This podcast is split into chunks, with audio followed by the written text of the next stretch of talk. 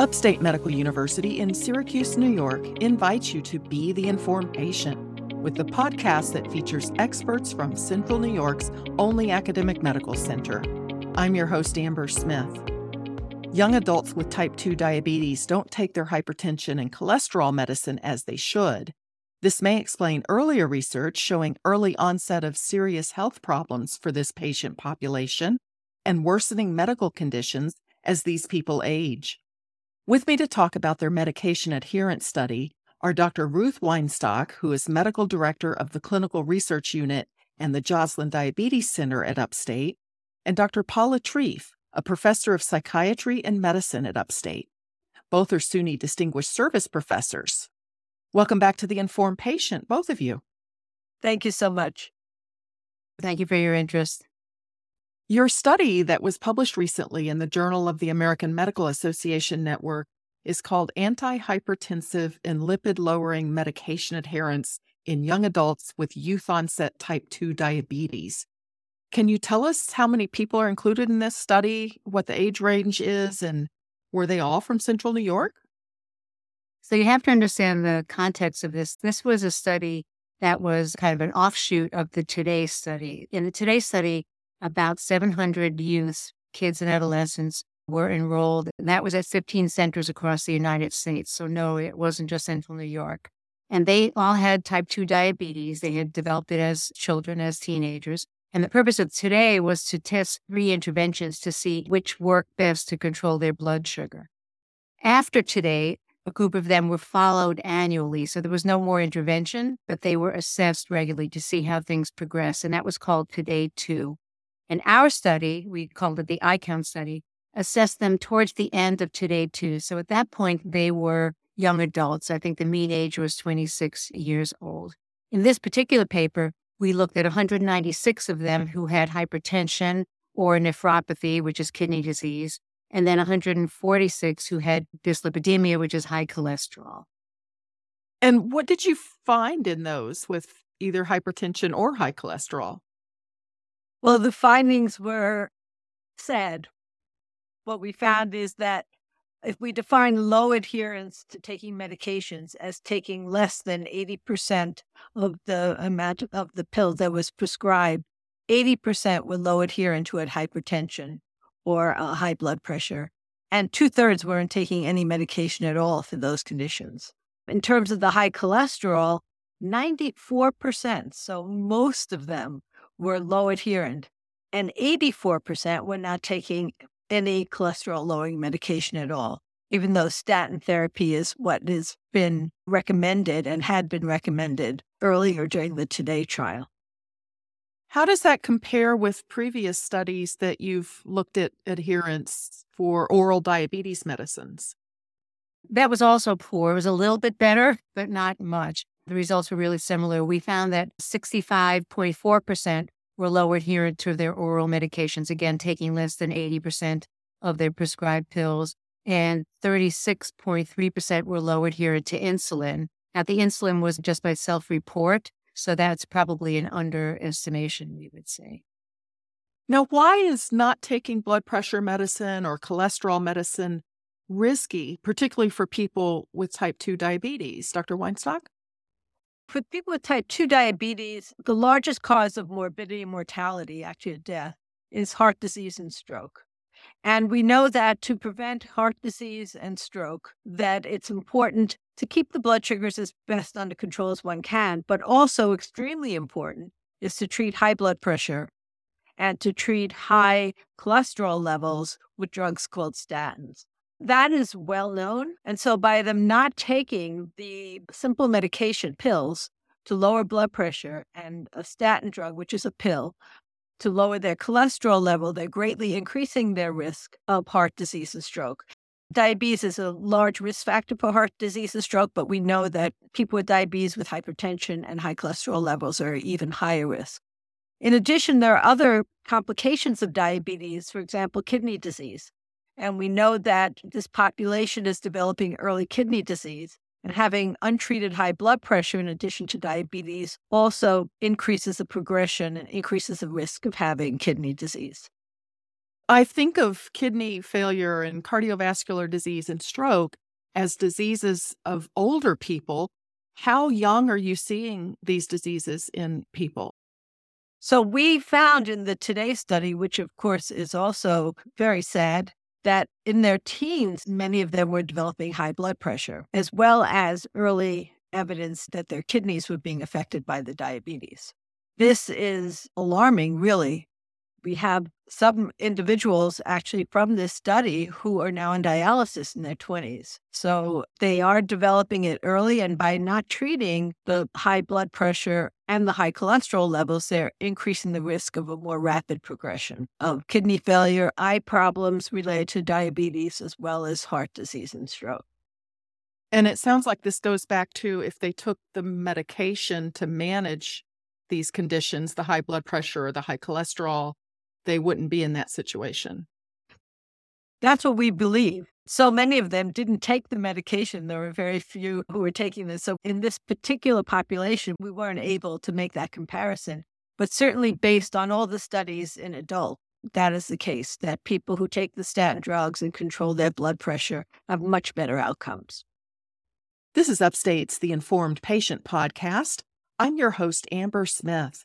I'm talking to Dr. Ruth Weinstock and Dr. Paula Trief about their research, which was paid for by the National Institutes of Health and was published recently in the Journal of the American Medical Association Network. Now, do you know the reasons that young adults are not adherent?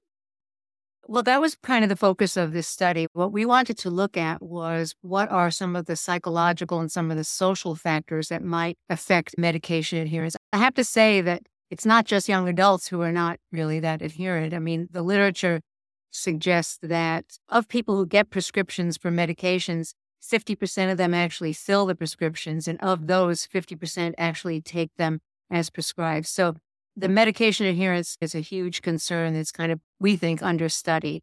But in this particular case, we were looking at what factors affected it in these young adults with youth onset type 2 diabetes. And the one thing that came across loud and clear was that beliefs that they have about medicines are important. We found that if they had concerns about medicines, concerns like becoming dependent, thinking mm-hmm. of a medicine that you have to take over a prolonged period of time is meaning you're dependent on it, or being concerned about side effects, that predicted low adherence over time. Meaning, if you had these kinds of beliefs at one point, a year later, you were still likely to be low adherent to oral medications. And also unmet social and material needs. So that's things like housing insecurity and medication, healthcare coverage, not having healthcare coverage. Those are considered unmet material needs. That also predicted low adherence to oral medications. Similarly, believing that medicines are harmful. This is a general belief that medicines in general are harmful or medicines in general are overused. That predicted low adherence to insulin. Those kinds of thoughts and cognitions, we would call it, are predictive of poor adherence.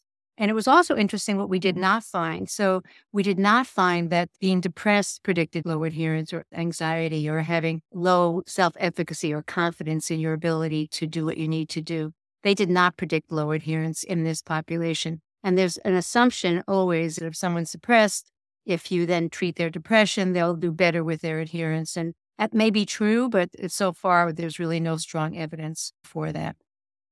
And these medications that we're talking about, are they generally covered by health insurance plans, or was there sort of a fear of not being able to afford it? These are extremely inexpensive medications, very inexpensive. They're generic, and uh, you can get them at certain pharmacies for ten or twelve dollars for a three month supply. So the cost is not a barrier for these medications, and the insurances do cover it, but even without insurance, they're inexpensive. Did you get a sense of whether the people in your study have a lack of understanding about what might happen if they don't take the medicines? Is there like an education gap?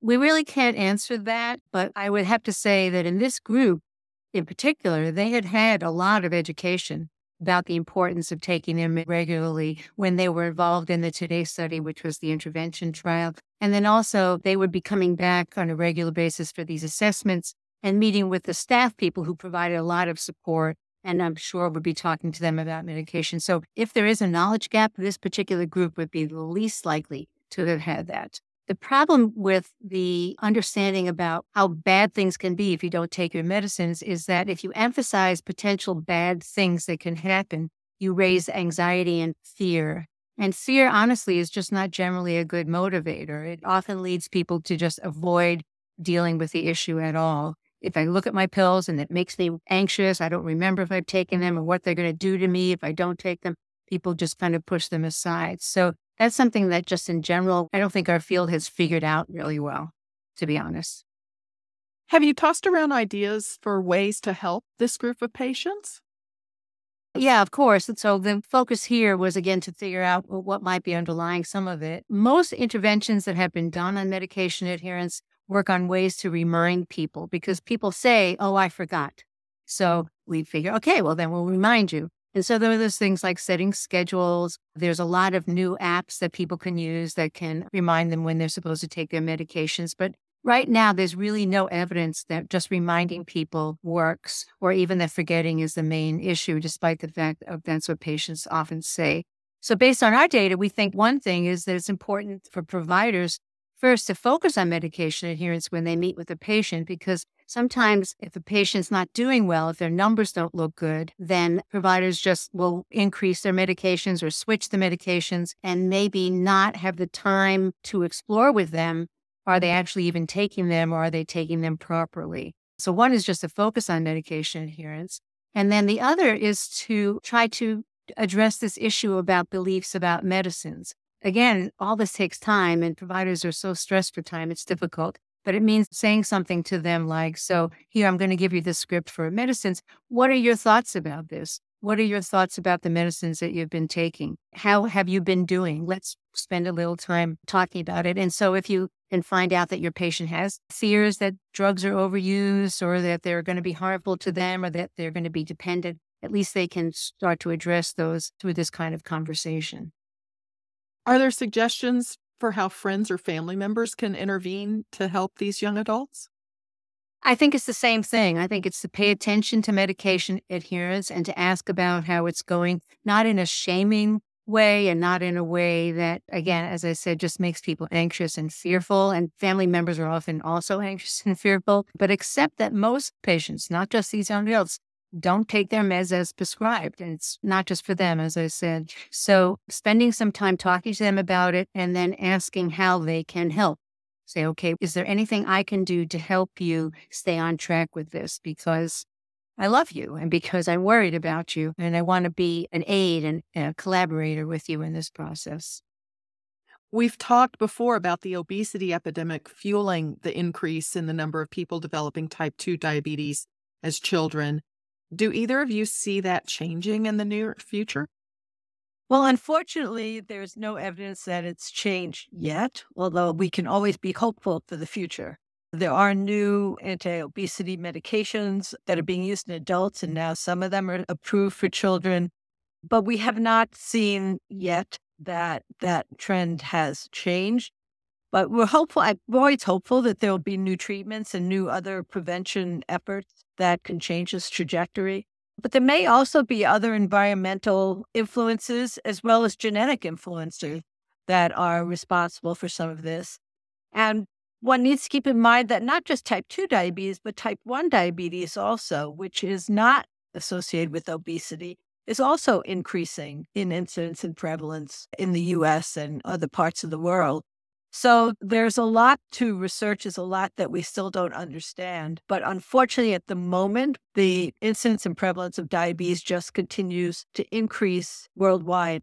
And the other thing to keep in mind is that both type 1 and type 2 diabetes, but we'll talk specifically about type 2, is very heterogeneous. We talk about type 2 diabetes as if it's one disease, but it's really not the more we learn about it, the more we're going to find that within type 2 diabetes, we're going to have new names and maybe a dozen or more types of diabetes. As we learn more about the genetics, as we learn more about the differences, some people with type 2 diabetes are not obese. There are probably many different types of type 2 diabetes, which in the future will probably have different names as we learn more about them. And as we learn more about them, hopefully better ways to prevent and treat all the different people with diabetes. Dr. Trief? I think everybody is very optimistic, let's say positive about these new anti obesity drugs. And I'm always a little wary about anything new. So I guess we'll see. That may help a segment of the population. But even with that, you have to give yourself a shot. There's going to be adherence questions there as well, I'm sure.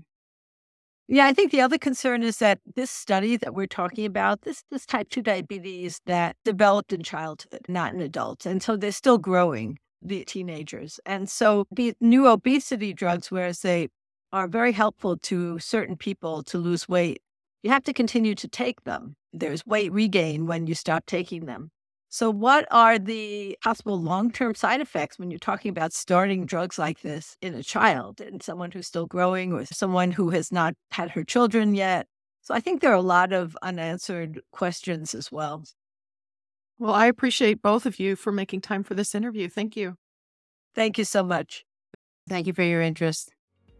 My guests have been Dr. Ruth Weinstock, the medical director of the Clinical Research Unit and the Joslin Diabetes Center at Upstate, and Dr. Paula Trief, a professor of psychiatry and medicine at Upstate. The Informed Patient is a podcast covering health, science, and medicine brought to you by Upstate Medical University in Syracuse, New York, and produced by Jim Howe. Find our archive of previous episodes at upstate.edu/informed. If you enjoyed this episode, please tell a friend to listen too. And you can rate and review the Informed Patient podcast on Spotify, Apple, YouTube, or wherever you tune in. This is your host, Amber Smith, thanking you for listening.